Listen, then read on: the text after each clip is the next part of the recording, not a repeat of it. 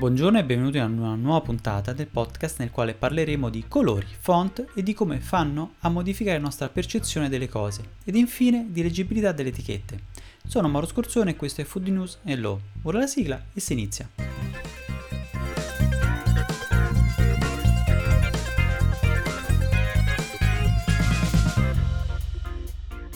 I caratteri, o meglio dire i font, li utilizziamo tutti i giorni, chi per scrivere e chi per leggere. Ma sapete che ognuno di essi ha una storia da raccontare? Ne sono venuto a conoscenza leggendo il libro di Simon Garfield, Sei proprio il mio tipo, dove lo scrittore racconta alcuni aneddoti riferiti ai più comuni fonti di scrittura che utilizziamo. Ad esempio, nel famoso Verdana Gate nel 2009, quando Ikea per il suo marchio e tutte le sue stampe decise di passare da utilizzare il carattere futura a vantaggio del Verdana. La decisione aziendale sembrava potesse passare inosservata, ed invece piovvero critiche sull'azienda. Critiche anche molto aspre e serrate, quasi che tutti i consumatori fossero esperti di font. L'azienda, per rispondere alle innumerevoli critiche, si giustificò dicendo che la decisione derivava da una volontà di uniformare il cartaceo al sito internet. Sì, perché nel 2009 erano ancora pochi i caratteri impiegabili sul, sul web, e tra questi il Verdana. Peccato che proprio nello stesso periodo iniziavano ad essere disponibili moltissimi altri font e questo in qualche modo smentiva le esternazioni dell'azienda. La cosa che però ha posto in evidenza il Verdana Gate è l'interesse che hanno avuto i consumatori nella questione e apre l'argomento del post. Perché esiste questo interessamento al carattere tipografico?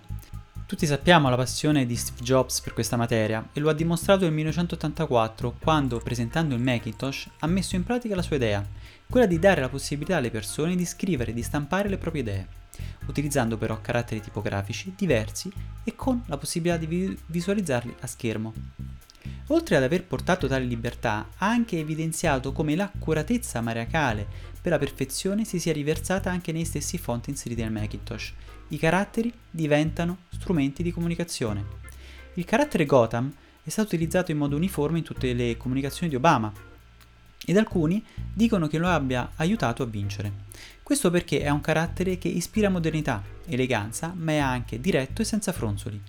È il font impiegato per incidere la prima pietra delle Freefront Tower a Ground Zero. È il carattere utilizzato nei film da Oscar e ormai associato all'idea di vittoria e al successo raggiunto in modo onesto.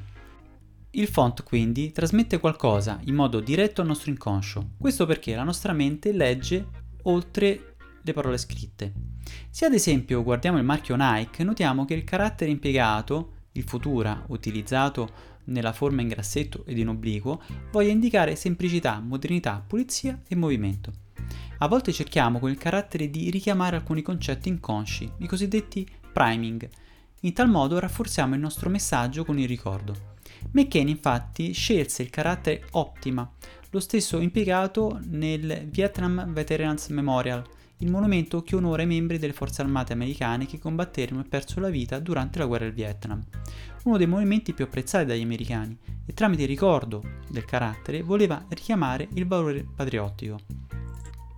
Tuttavia è anche vero che la leggibilità di uno scritto dipende anche dal carattere impiegato e dai moltissimi fattori ad esso connessi, anche se Eric Gill un designer inglese esperto di lettering, morto nel 1940, diceva che la leggibilità in pratica è semplicemente ciò cui si è avvezzi.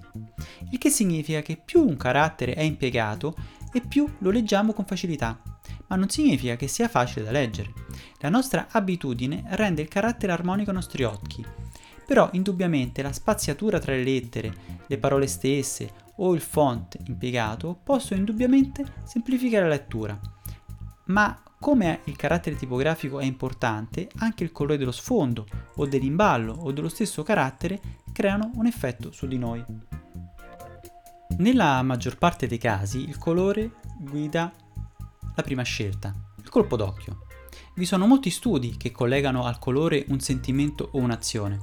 Ad esempio, il rosso è da sempre il colore della passione, dell'eccitamento, ma anche dell'energia, dell'azione l'arancione dell'ottimismo, dell'entusiasmo, della libertà, dell'originale, il giallo della gioia, della positività, della felicità, della curiosità, del divertimento, il verde della natura, della fortuna, dell'armonia, della salute, il blu della sicurezza, del successo, del potere, il viola del mistero, della fantasia, dell'immaginazione, della giustizia, della spiritualità, dell'arte.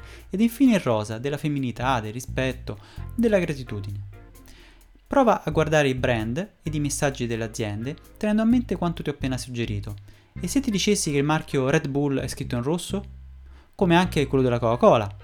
Ed ancora che la Fanta è sinonimo di allegria e di festa, come le stesse loro pubblicità lasciano intendere ed il marchio infatti utilizza l'arancione.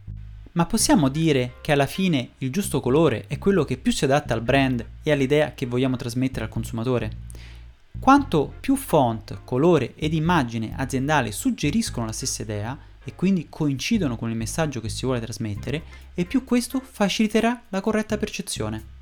Come abbiamo avuto modo di scoprire, in modo parziale ovviamente, nel podcast numero 18 sulle denominazioni degli alimenti, quando l'immagine che appare ai nostri occhi è fluida, scorrevole e morbida, e più siamo facilitati nella sua memorizzazione. E adesso approfondimento legislativo.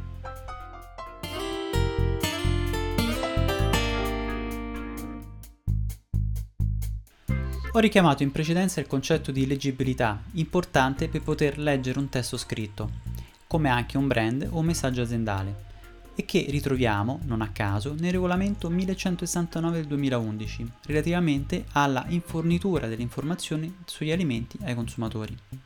Come riporta lo stesso considerando 26, le etichette sono lo strumento utile ai consumatori per effettuare scelte consapevoli e che le informazioni illeggibili in etichetta sono una delle cause principali delle insoddisfazioni dei consumatori.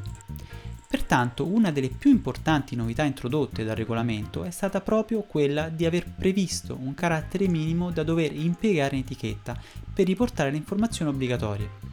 Una prima bozza del regolamento aveva stabilito in 3 mm la grandezza minima, ma poi è stata individuata in 1,2 mm. Qualora però avessimo una superficie che misura meno di 80 cm2, la dimensione della x minuscola è pari o superiore a 0,9 mm. Perché ho specificato della x minuscola? Perché come sappiamo i numeri e le lettere in stampatello sono più grandi della minuscola e questo significa che non potrò impiegare la grandezza minima per tali caratteri. Ma una volta ottemperato a tale obbligo, sono in regola con l'isposto normativo? Direi di no. Bisogna valutare l'etichetta in tutte le sue componenti grafiche ed infatti la definizione di leggibilità che riporta il regolamento è assai ampia e complessa. Ve la leggo l'apparenza fisica delle informazioni tramite le quali l'informazione è visivamente accessibile al pubblico in generale e che è determinata da diversi fattori, tra cui le dimensioni del carattere, la spaziatura tra le lettere e le righe, lo spessore, il tipo di colore, la proporzione tra larghezza e altezza delle lettere, la superficie del materiale, nonché il contrasto significativo tra scrittura e sfondo. Come avete avuto modo di ascoltare, tanti sono i fattori che rendono un'etichetta poco leggibile ed a meno che non siamo proprio in presenza di casi evidenti, la percezione potrebbe variare da soggetto a soggetto.